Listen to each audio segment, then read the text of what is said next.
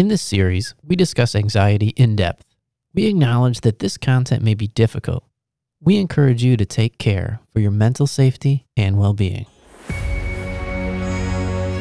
Mental health matters. With so much information about mental health and spiritual care out there, where do you start?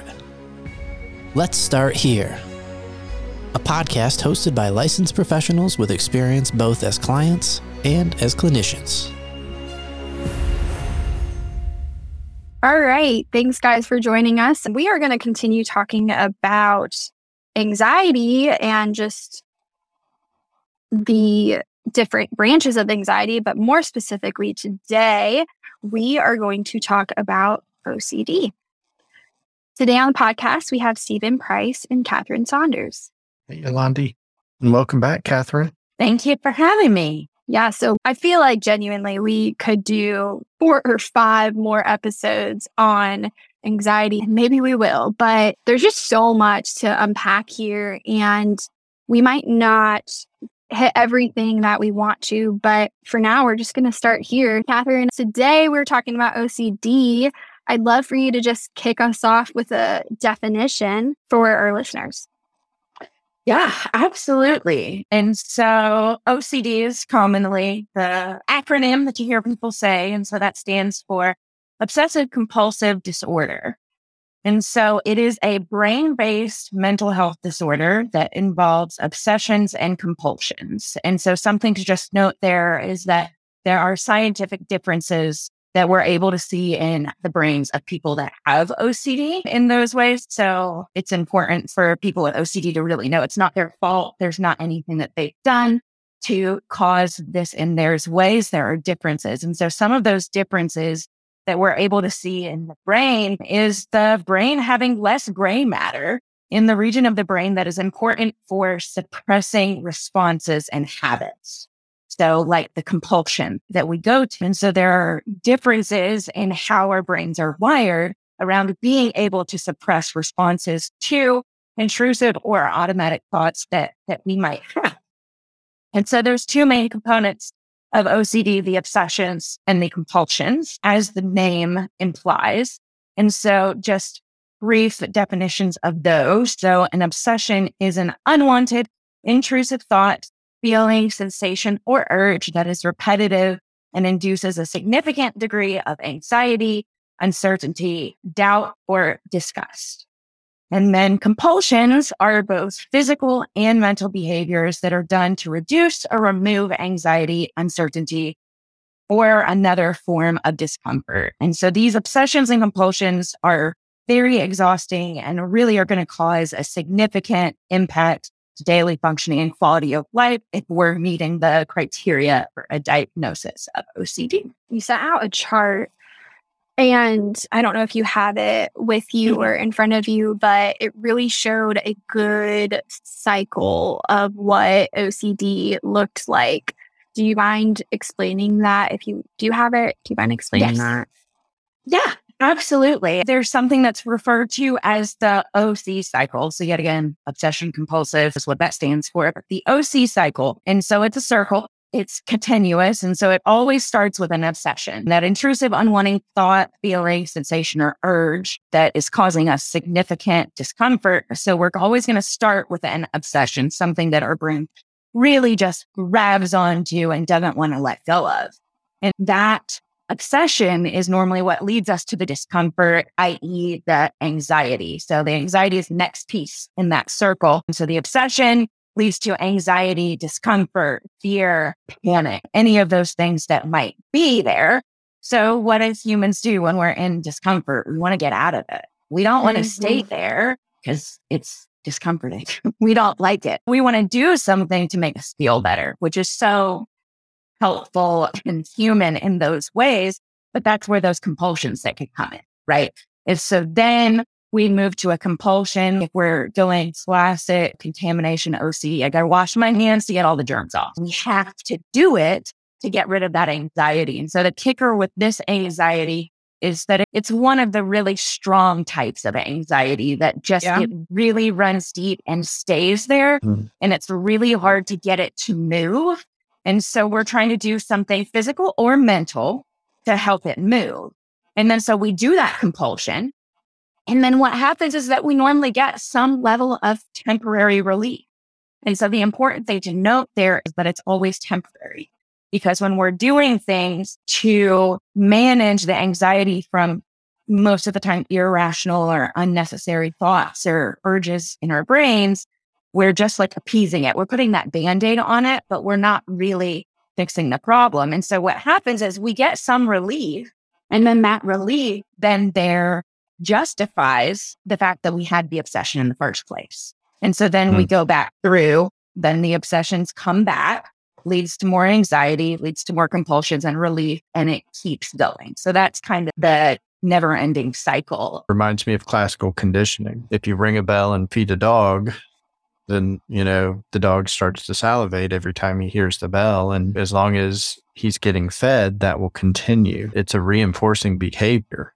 Mm-hmm. Right. The compulsion actually provides relief. So you believe that the compulsion helped. Or more importantly, I guess, if we use kind of some of the classic examples, and these go back, and we've talked about some of these types of things, Yolandi, in past episodes, where these sayings from our past, just step on a crack, break your mother's back. It's an awful thing. It's horrible to say. It's horrible to even think about.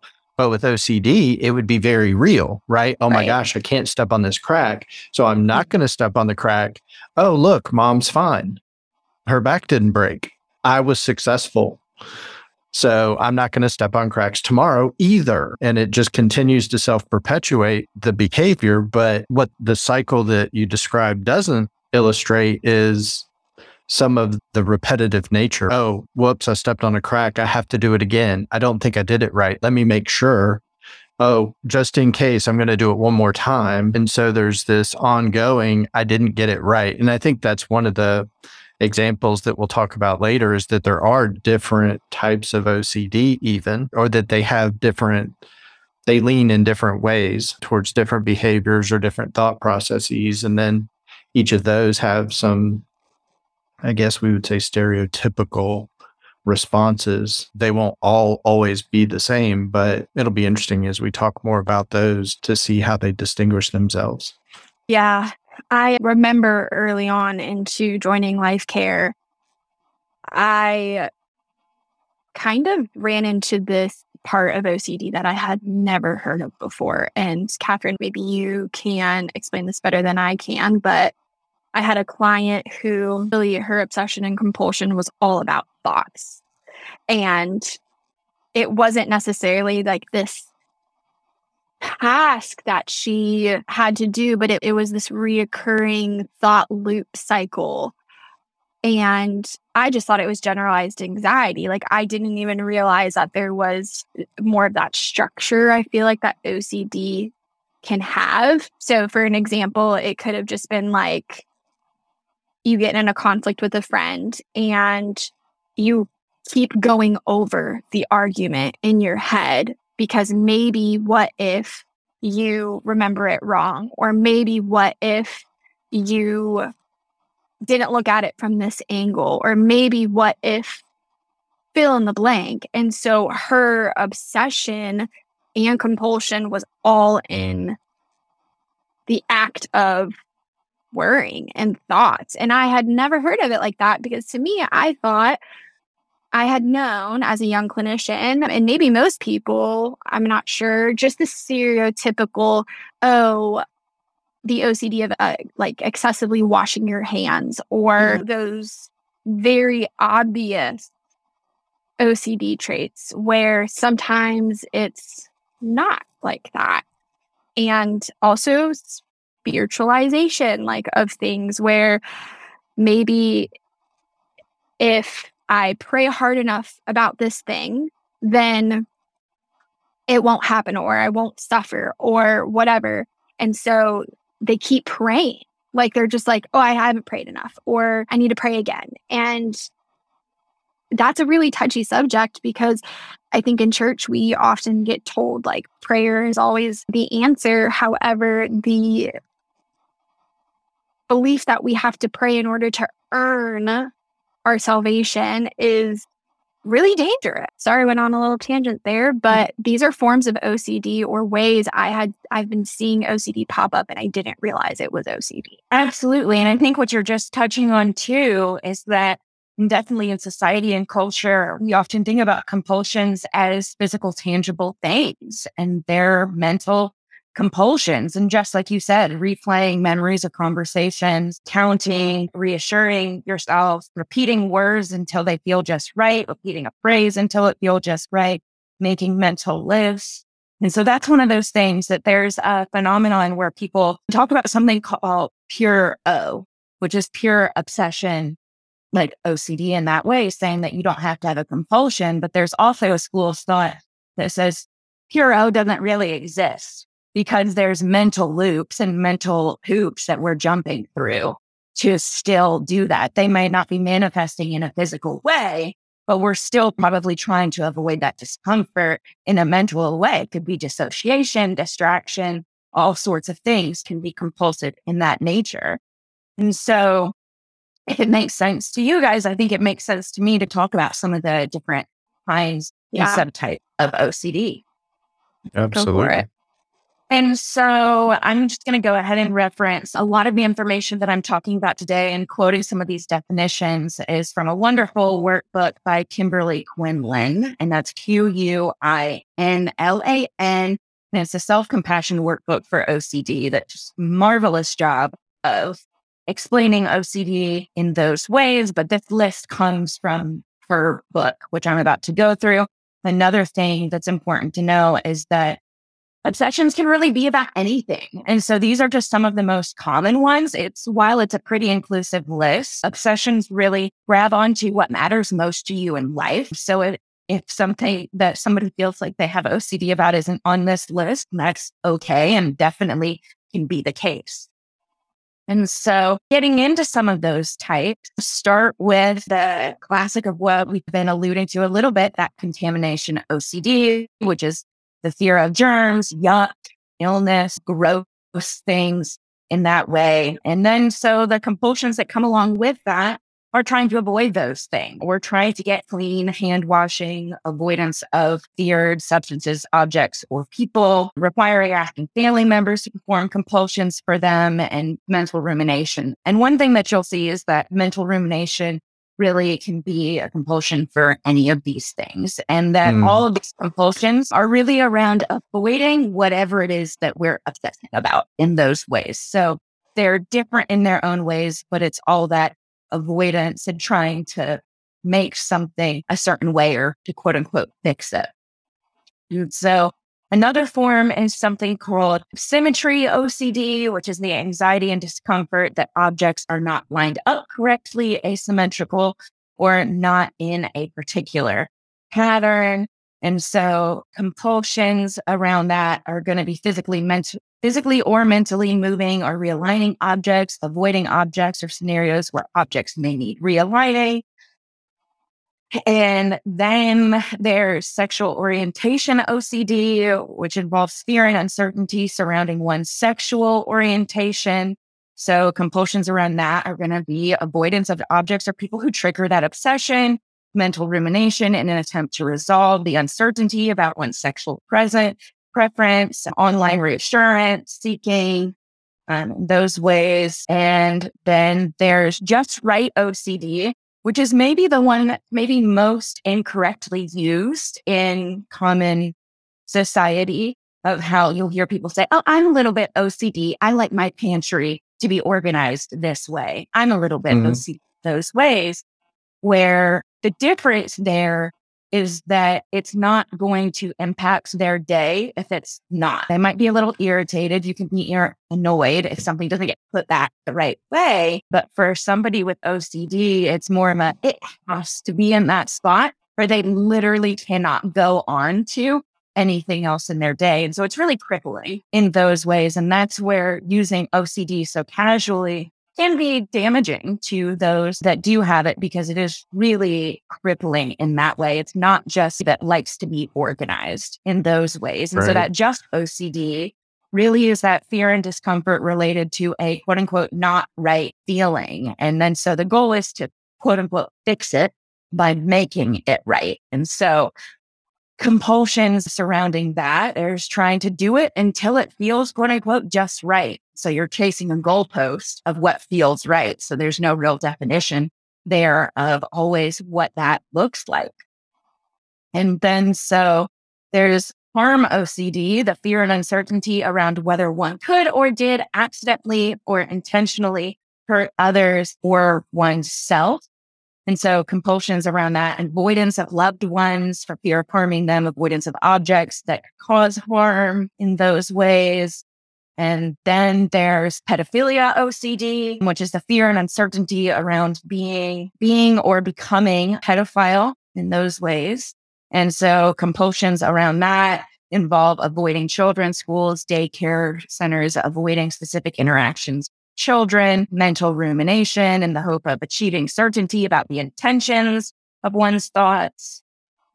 And then there's perinatal OCD, which is the uncertainty and fear of harming one's newborn baby or child, either physically or sexually. And so compulsions, again, they're going to start to sound familiar the avoidance of one's baby or child, repetitive reassurance seeking from loved ones or the internet, mental rumination to find certainty about the intentions of one's thoughts. Then there's a moral OCD, which involves that fear and uncertainty about possibly offending one's religion, possibly performing a behavior that doesn't align with one's morals or religions, or the fear of not achieving the desired afterlife. And so compulsions, repetitive and ritualized prayer, avoidance of blasphemous thoughts and images, avoidance of or excessive attendance of religious events. Then there's relationship OCD, which involves the fear uh, related to knowing if one's partner is the one or if their love for their partner is pure or right. And so that involves compulsions around mentally scrutinizing one's satisfaction with or love for one's partner, comparing of one's own relationship to other people's relationships, and so on. And then there's emotional contamination OCD, which involves the uncertainty and fear that contact with a person, object, or place will alter them psychologically and compulsions around that involve avoidance of a feared person, object, or place, mental rumination of recent exposure to a feared person or object. And then there's existential OCD, which involves the fear and uncertainty about the true purpose and meaning of one's life. So mental rumination and repetitive research about the purpose and meaning of life reassurance seeking, avoidance of triggers that debunk their current conceptualization of the meaning of life.